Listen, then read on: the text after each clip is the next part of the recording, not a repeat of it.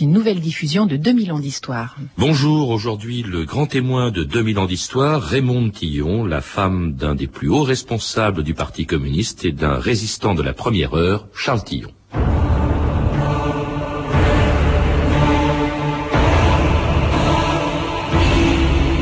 Charles Tillon est entré dans la résistance avant même qu'elle s'appelle la résistance. C'était un homme dans toute l'acception du terme.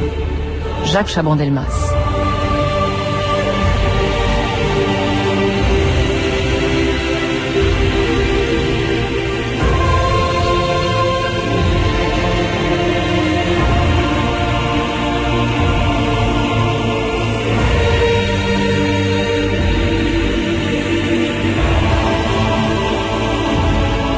Ans d'histoire.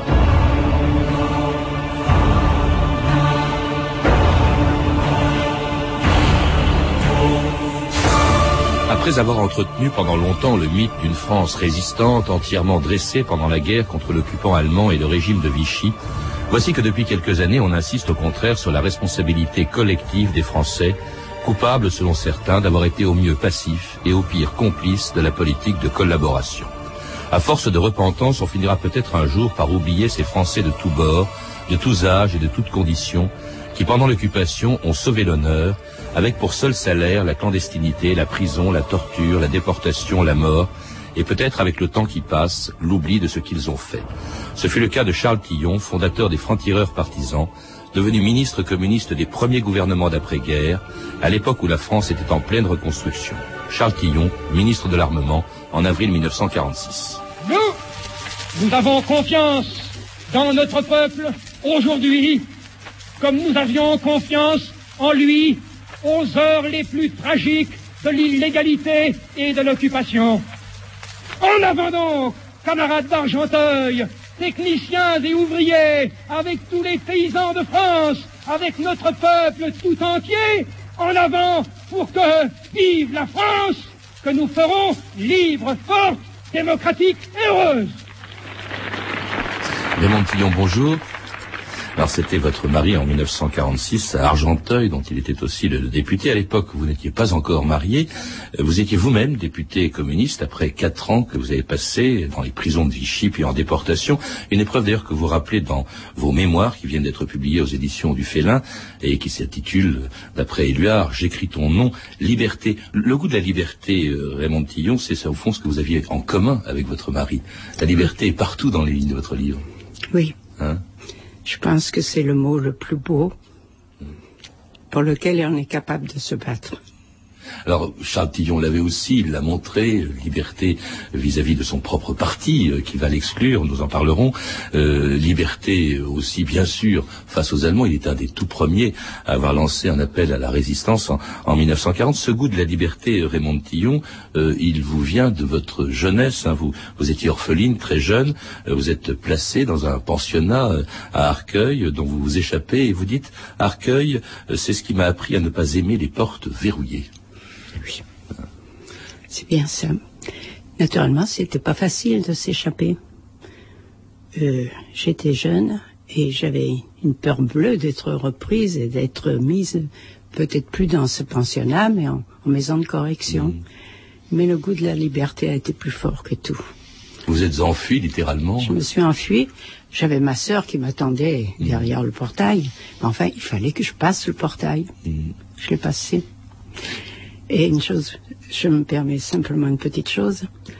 Le dernier cadeau de ma, ma sœur aînée qui était morte à 23 ans, c'était une poupée. J'avais dit à ma, ma sœur qui m'a aidé à m'échapper, je vais emporter la poupée, c'est le seul cadeau. Elle me dit, quand veux-tu? Tu vas passer devant la maison des religieuses, elle te voit avec un carton de poupée. Ah bon, alors j'ai laissé la poupée dans le grenier.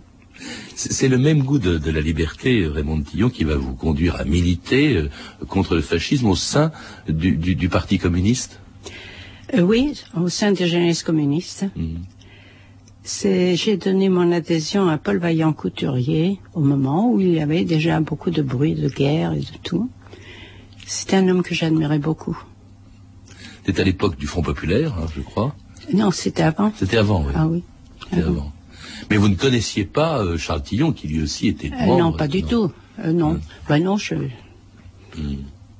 J'avais vécu pendant longtemps à Saint-Martin-de-Croix et je ne, je ne, connaissais pas du tout. C'est à Arles que j'ai commencé à connaître un peu le milieu des, des communistes, des ouvriers du, du secteur. Hmm. Le, le, Parti communiste Raymond Tillon, à l'époque, est déjà très étroitement lié à l'URSS, où le goût de la liberté, là, en revanche, euh, il est moins évident. Euh, Est-ce que vous saviez tout ce qui se passait dans la Russie stalinienne à Euh, non. l'époque? Non? Non, franchement, moi je me, me souviens pas d'avoir connu quelque chose sur le- ce qui était l'État soviétique lorsque j'étais jeune. Non. On encensait l'Union soviétique, on ne savait pas du tout ce qu'il y avait derrière. Et pourtant, elle a provoqué votre première grande déception. Euh, vous le rappelez, en, en- en 1939, vous êtes absolument stupéfaite d'apprendre que Staline signe un pacte de non-agression avec Hitler. Oui. Comment vous l'avez appris Qu'est-ce que- Quel effet ça, ça a produit? Ah ben ça m'a, ça nous a bouleversé quelques-uns comme ça et, et mon mari était venu en permission, Nedlek, il avait été mobilisé et je me souviens qu'il m'a dit la France est en guerre contre le, contre la, l'Allemagne. L'Allemagne et l'Union soviétique ont fait un pacte. Peut-être que l'Union soviétique n'est pas assez prête à l'accepter, mais nous, ça ne nous regarde pas, on se bat. Et j'ai suivi absolument ce conseil que m'avait donné Nedlek. Qui était votre premier mari, qui Mon effectivement va, mari. va mourir, euh, lui, pendant la guerre. Oui. Et, et tout de suite, euh, alors, par exemple, vous ne connaissiez toujours pas euh, Charles Tillon. Non. Euh, Charles Tillon, on l'oublie un peu, c'est quelqu'un quand même, euh, haut responsable du Parti communiste, qui a été... euh, le Parti communiste a été interdit, il faut le rappeler, Oui. juste après le pacte germano-soviétique. Donc tout le monde est dans la clandestinité, il est totalement désorganisé.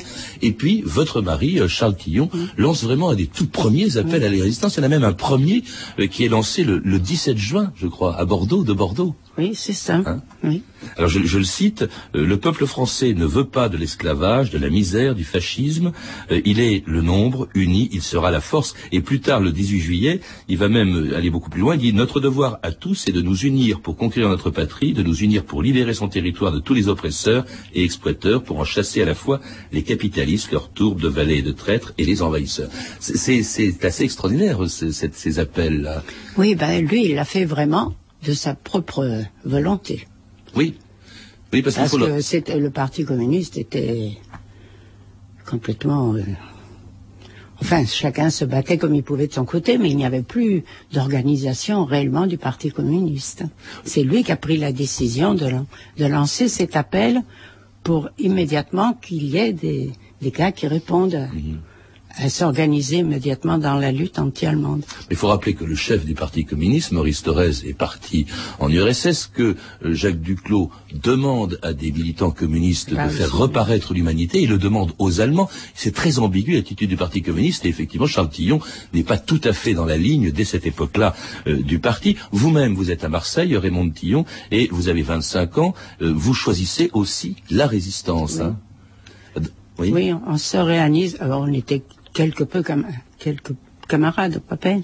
Mais je me souviens, j'avais une petite machine euh, et je, je tirais des tracts avec. Et le soir, avec euh, notre pot de colle fait avec de, de la farine et de l'eau, on allait coller nos tracts sur les platanes de Marseille ou sur les rues, et sur les murs. Ça paraît on appelait à la résistance.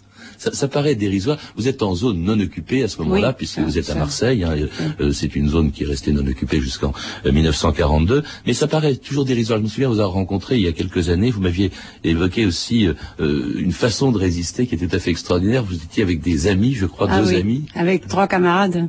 Alors on avait dit, il y en a une qui mettra un chemisier bleu, l'autre blanc, l'autre rouge. Et sur la canebière, alors on se tenait les bras très écartés et bien montrer notre drapeau. Et quand il y avait un soldat allemand qui était en face de nous, on lui cédait pas le passage, on tenait jusqu'au bout pour l'obliger à descendre, pour lui montrer qu'il n'était pas l'ami Alors cela dit, vous allez quand même beaucoup plus loin que ces actes symboliques. Vous allez vous héberger des camarades communistes qui sont Oui. en- dans la clandestinité, et c'est ce qui fait que vous êtes arrêté donc en mars 1941 et jugé au mois d'octobre par les sections spéciales. Vous êtes condamné à 20 ans de travaux forcés. Euh, C'était terrible. C'est même il faut rappeler quand même que les sections spéciales, c'était quand même quelque chose de très particulier. C'est un, un- un phénomène unique dans les annales de la justice. Oui, c'était sous Pétain que ça a été déclaré, les sections spéciales. D'ailleurs, je pense que Marseille nous l'a avons étraîné la section spéciale. C'était, il faut le rappeler, on, jugeait des gens, on rejugeait des gens. Euh, oui, on a trois camarades qui avaient été condamnés à Paris. Mm. Et lorsque la section spéciale a été organisée, on a rejugé ces camarades et ils ont été fusillés le lendemain. Mm. Peine de mort. Alors vous, c'est 20 ans de travaux forcés, euh, trois 3 ans dans les prisons de Vichy, puis la déportation euh, à, Ravensbrück. Euh, c'était, là encore, vous, le dites dans votre livre, l'envie en permanence de vous évader. Là, ça, ça vous hante. Oui, oui, c'est vrai. On a toujours rêvé d'évasion. Tout le temps et la souffrance aussi, hein, parce que effectivement, votre livre est assez, poignant là-dessus. Vous revenez en 1945, vous assistez à euh, l'effondrement euh, de l'Allemagne. Euh, en fait, on peut même dire que vous échappez parce que c'est l'Allemagne qui se délite. Vous vous retrouvez sur les routes, vous rentrez en France, et là, vous retrouvez le Parti communiste, et l'accueil n'est pas très chaleureux, Raymond Tillon. Non, non. On s'est évadé. ils nous avaient mis sur les routes. J'étais à Leipzig à ce moment-là. Ils nous faisaient travailler dans les usines de guerre. Et pendant l'année où nous avons été, nous avons saboté dans tous les ateliers mm. où nous avions des camarades résistantes. Nous avons euh, engagé la lutte là aussi en sabotant le matériel. Et, les vêtements, une petite parenthèse qui m'a, fait rire, si on peut dire dans les circonstances, les Allemands vous reprochent parce que vous étiez en train de recoudre des vêtements euh, qui étaient abîmés des Allemands, et les Allemands vous reprochent d'aller trop lentement. Et je crois que c'est vous qui répondez, oui, mais vous comprenez, la ah tradition de la haute couture française veut que l'on travaille à ce rythme. Il y a des règles à respecter dans la haute couture. Mm. Alors à votre retour, c'est le parti qui vous apprend la mort de votre premier mari. Oui, c'est à Marseille que j'ai appris, parce que c'est là. J'ai été à Paris, naturellement, l'hôtel Lutetia, c'était le rendez-vous de tous les déportés. De là, je suis revenu à Marseille.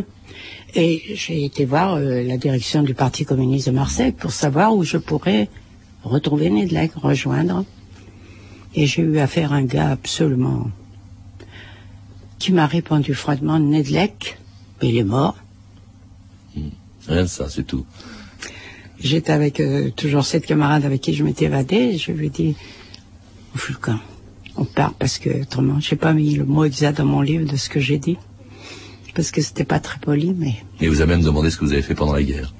Comment vous avez, vous avez même demandé, dites-vous, ce que vous avez fait pendant la guerre, alors que vous veniez de déportation. Alors vous rencontrez, vous devenez à ce moment-là député communiste de, des, premières assemblées de la quatrième République, euh, Raymond Tillon, et vous rencontrez Charles Tillon, euh, qui, est, qui, est, ministre, qui était ministre, hein, parce qu'il a, il est parti avec tous les ministres euh, communistes en 1947, et là il vous enlève à Venise. Hein oui. Il vous demande de venir comme garde du corps avec un pistolet. Absolument, hein. avec un pistolet à la ceinture. Quel, quel personnage, quand vous l'avez rencontré, c'était une, personnalité très forte du Parti ah, très communiste oui. Bah, J'avais eu l'occasion de le voir comme ça. Il me rappelait d'ailleurs qu'il a été venu chez moi quand j'étais toute jeune mariée. Il était venu faire un repas, souvent c'était comme ça. Il venait pour le mouvement syndical et souvent ça aboutissait chez moi pour faire le repas des camarades qui passaient.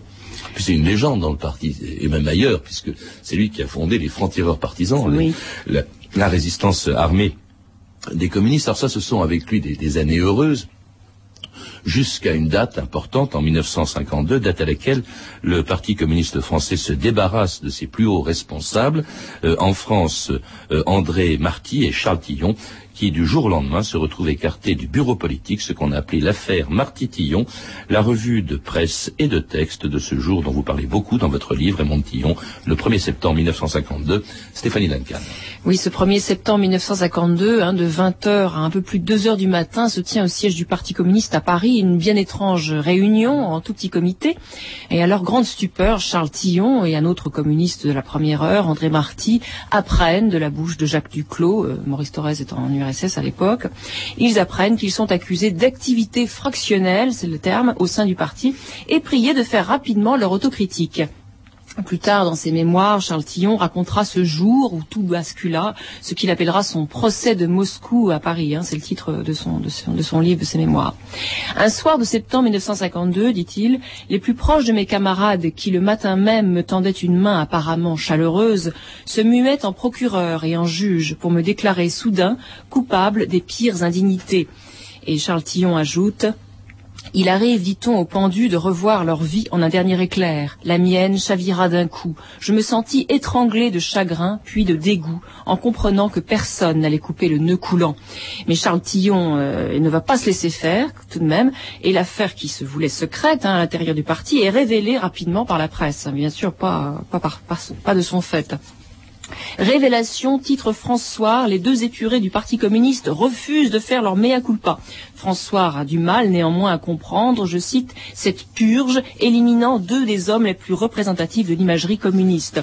Et François émet deux hypothèses. La première, je cite, il existerait un fossé de plus en plus grand entre ces hommes qui ont été mêlés directement au combat et les autres responsables du parti, les planqués entre guillemets, qui jugeaient souvent sévèrement pour leur manque de courage physique devant le danger, donc allusion à la résistance.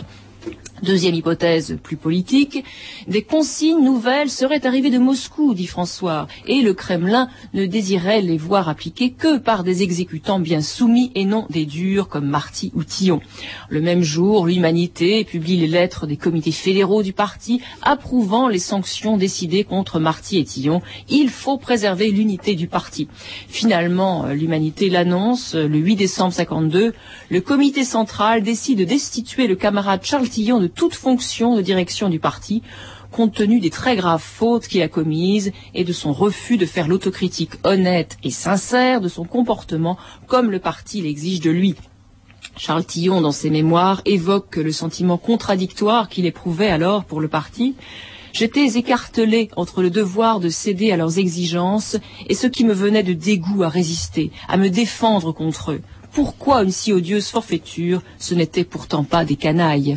Pourquoi justement euh, Raymond Tillon? Parce que c'est vrai, le Parti communiste étant à l'époque extrêmement fermé, un véritable bastion, très peu de choses ont filtré sur cette affaire que vous avez vécue directement. Le souvenir que vous en avez gardé le 1er septembre 52, vous le dites, votre mari apprend qu'il doit participer à un comité central où il apprend qu'il est qu'il est viré, quoi. Enfin, qu'il est mis à l'écart, hein, parce qu'il restera au PC pendant jusqu'en 70.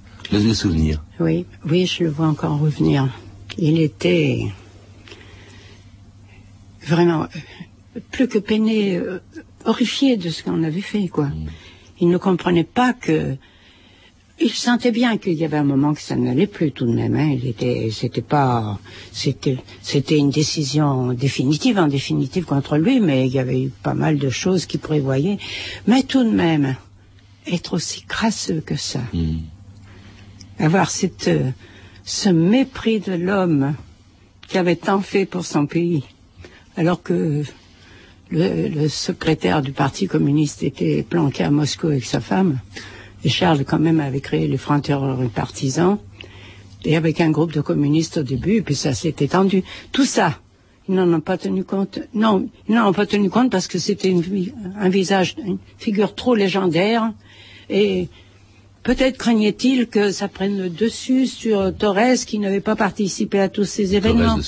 Et puis il y avait aussi les ordres de Moscou de se débarrasser de ceux qui avaient fait de la résistance et qui avaient mené le combat sans leur demander toutes les autorisations nécessaires. Vous avez évoqué les deux hypothèses, effectivement, des querelles de personnes. Thorez, auquel Tillon a reproché d'être planqué pendant la guerre. Bah. Euh, Jeannette Vermersch, sa femme, avec laquelle vous-même vous avez eu des mots, mais auquel Charles Tillon euh, un jour dit, euh, quand elle lui donne des conseils, tes conseils, dit-il à Jeannette Vermersch, j'avais pu m'en passer pendant l'occupation. Évidemment, s'attaquer comme ça de front au secrétaire général du parti et à sa femme, ça c'était déjà grave. Et puis alors il y a effectivement les ordres venus de Moscou. C'est d'ailleurs, je vous propose d'écouter justement votre mari, c'est d'ailleurs ce que votre mari suggère dans cette interview qui a été faite 18 ans après euh, ce procès de Moscou à mm. Paris euh, en 1970.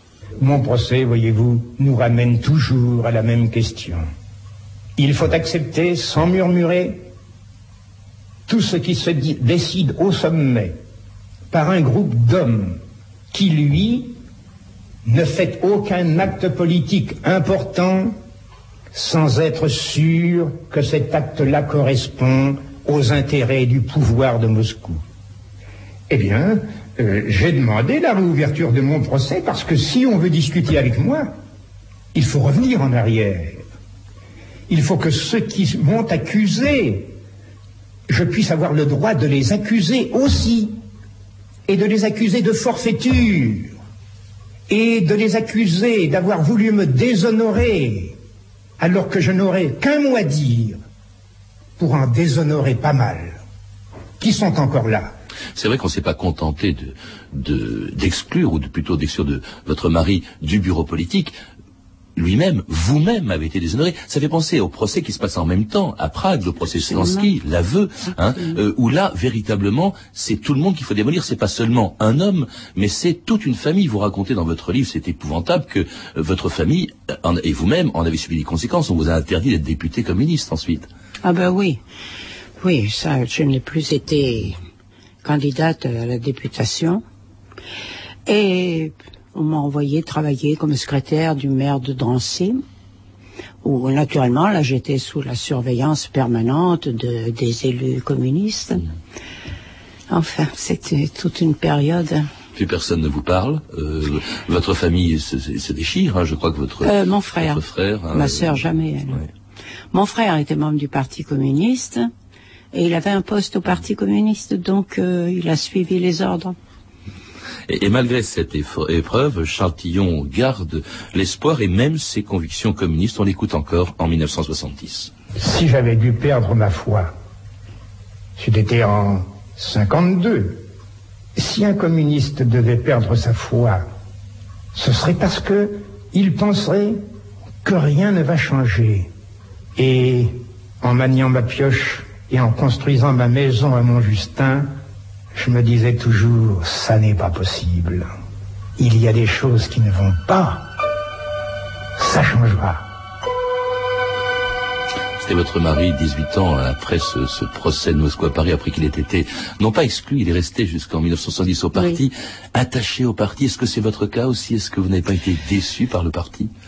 Enfin, par le communisme, des, idéaux communistes. Hein, pas par le parti. Non, on avait moi, j'étais absolument d'accord avec la position de Charles. C'était pas possible que pour des individus comme ça, tout ce qui avait été le rêve de beaucoup de d'hommes et de femmes sur la terre euh, soit anéanti. Parce que pour nous, le communisme, bon, on était peut-être idéaliste, mais c'était c'était la parole à ceux qui ne l'avaient jamais eue. C'était beaucoup de choses pour nous. On vient d'entendre parler de sa maison de Montjustin, dont vous parlez beaucoup, puisque vous allez vous installer en Provence, une maison reconstruite. Euh, vous devenez maçon, terrassier. Euh, avec lui, vous accueillez votre famille. Euh, et, il reste jusqu'au au Parti communiste jusqu'en 1970. Là, il en est exclu hein, parce qu'il s'est dressé contre l'intervention soviétique en ah, Tchécoslovaquie. Tchécoslovaquie oui. Hein. Oui, c'est là que nous avons été exclus définitivement. Parce que Charles avait pris position euh, publiquement pour défendre la Tchécoslovaquie. Hmm. Alors là, ça a été, ça a débordé. On n'était plus digne d'être communiste et, vous écrivez avec lui euh, vos souvenirs, enfin communs. Euh, il écrit les procès de Moscou à Paris, de 52, l'histoire des FTP qui ont fait euh, de Charles Tillon la légende du Parti communiste, et on comprend l'embarras justement du parti lorsque Charles Tillon est mort le 13 janvier 1993. France Inter, Patrice Bertin. Mort ce matin à 95 ans dans une maison de santé de Marseille du plus célèbre exclu du Parti communiste, Charles Tillon. Tillon, c'était l'éternel révolté communiste, salué par Lénine, mais viré par le parti sous Marchais en juillet 70. Aujourd'hui, Georges Marchais, pourtant, affirme que Tillon n'avait pas vraiment été exclu. Georges Marchais au micro de Jérôme Dorville. Ce qui est vrai, c'est que euh, Charles de Tillon a été sanctionné d'une manière tout à fait injuste. Alors, euh, vous me direz, mais euh, pourquoi il, n'a pas aujourd'hui sa carte du parti? C'est lui-même qui en a décidé ainsi.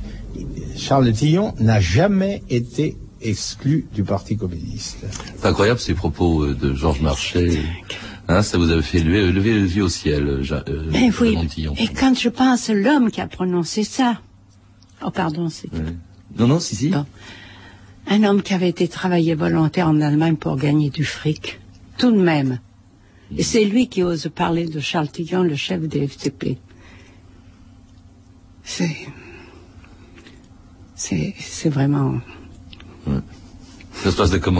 Vous, vous l'aviez, euh, à l'époque, vous avez entendu évidemment cela. Ce qui est extraordinaire, euh, Raymond Tillon, quand on lit votre livre, c'est que malgré toutes les épreuves que vous avez pu subir, euh, vous et votre mari, dans la résistance, vous en déportation, malgré cette exclusion, cette mise à l'écart du parti, alors qu'il en était vraiment une des figures légendaires, il n'y a pas un moment dans votre livre où vous semblez perdre l'espoir. C'est tout le temps un message d'espoir, ce livre qui est aussi un livre terrible par les souvenirs que vous racontez, Raymond Tillon.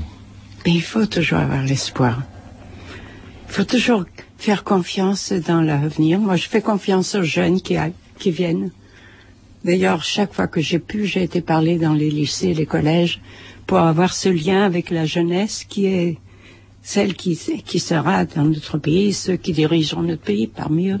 Et peut-être aussi pour qu'on n'oublie pas, vous ne craignez pas qu'on oublie ces, épisodes euh, dramatiques et parfois aussi euh, très beaux bah, Oui, bah, c'est comme toutes les choses. Au bout de temps et tant d'années, ça s'épuise un peu, mais enfin, peut-être que par les écrits qu'on aura laissés, ça permettra à des jeunes encore de, de lire certains épisodes douloureuse et tellement belle aussi de notre période. Parmi ces écrits, justement, euh, Raymond Tillon, je recommande la lecture de votre livre, Vos souvenirs. J'écris ton nom, Liberté, un livre publié aux éditions du Félin dans la collection Résistance, Liberté et Mémoire, un livre préfacé par une grande résistante, Germaine Tillion, hein, dont le nom à une voyelle près ressemble au vôtre. Vous pouvez retrouver ces renseignements en contactant le service des relations avec les auditeurs au 0892 68 10 33, 34 centimes d'euros la minute ou consulter le site de notre émission sur franceinter.com. C'était 2000 ans d'histoire. À la technique Stéphane Devernay et Lidwin Caron, Archivina Raissa Blancoff et Sandra Escamez, documentation Anne Weinfeld et Virginie bloch revue de texte Stéphanie Duncan, une réalisation de Anne Kobilac. Une émission de Patrice Gélinet.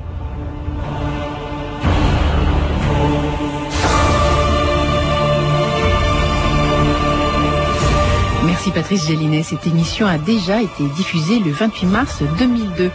Demain, un autre témoin de 2000 ans d'histoire, Dominique de Santi.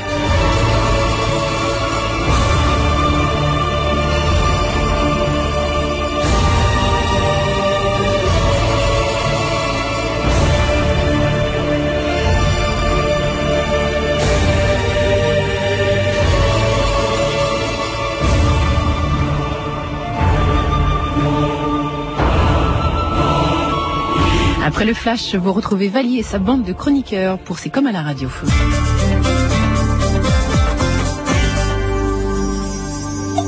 France Inter, partenaire de la Solitaire jusqu'au 23 août. La Solitaire, c'est 42 bateaux pour un périple de 1979 miles nautiques. Et pour vous faire vivre les péripéties de cette course, retrouvez le dimanche de 11h à 12h l'émission Vent d'Ouest de Pierre-Louis Castelli. La solitaire, la course du Figaro, un événement France Inter. Et net, franceinter.com. Il est 14h euh, tout de suite sur France Inter, le flash Hélène Roussel.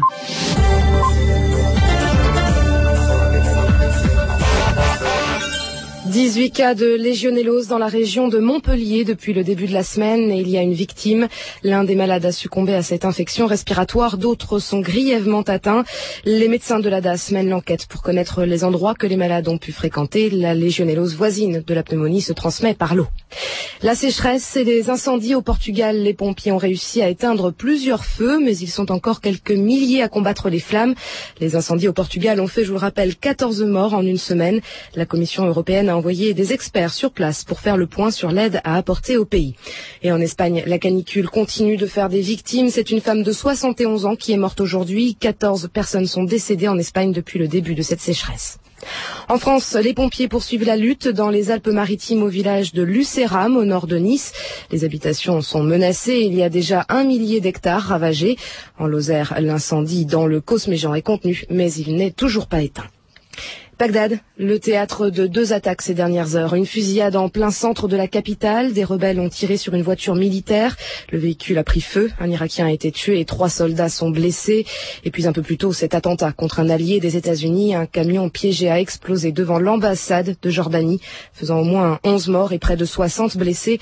Un acte terroriste qui n'a toujours pas été revendiqué, mais que la Jordanie a aussitôt condamné. Les soldats de la mission ouest-africaine sont entrés dans Monrovia. Ils patrouillent pour la première fois dans la capitale du Liberia où la population meurt de faim après trois semaines de siège. De son côté, Charles Taylor ne s'adressera pas aux députés du Parlement comme c'était prévu. Il devait annoncer sa démission. Charles Taylor qui devrait partir le 11 août pour le Nigeria. À Jakarta, en Indonésie, l'enquête progresse. Après l'attentat mardi dernier contre un hôtel américain, la police a arrêté deux hommes hier soir. Information diffusée aujourd'hui par la télévision locale Metro TV. L'explosion attribuée aux islamistes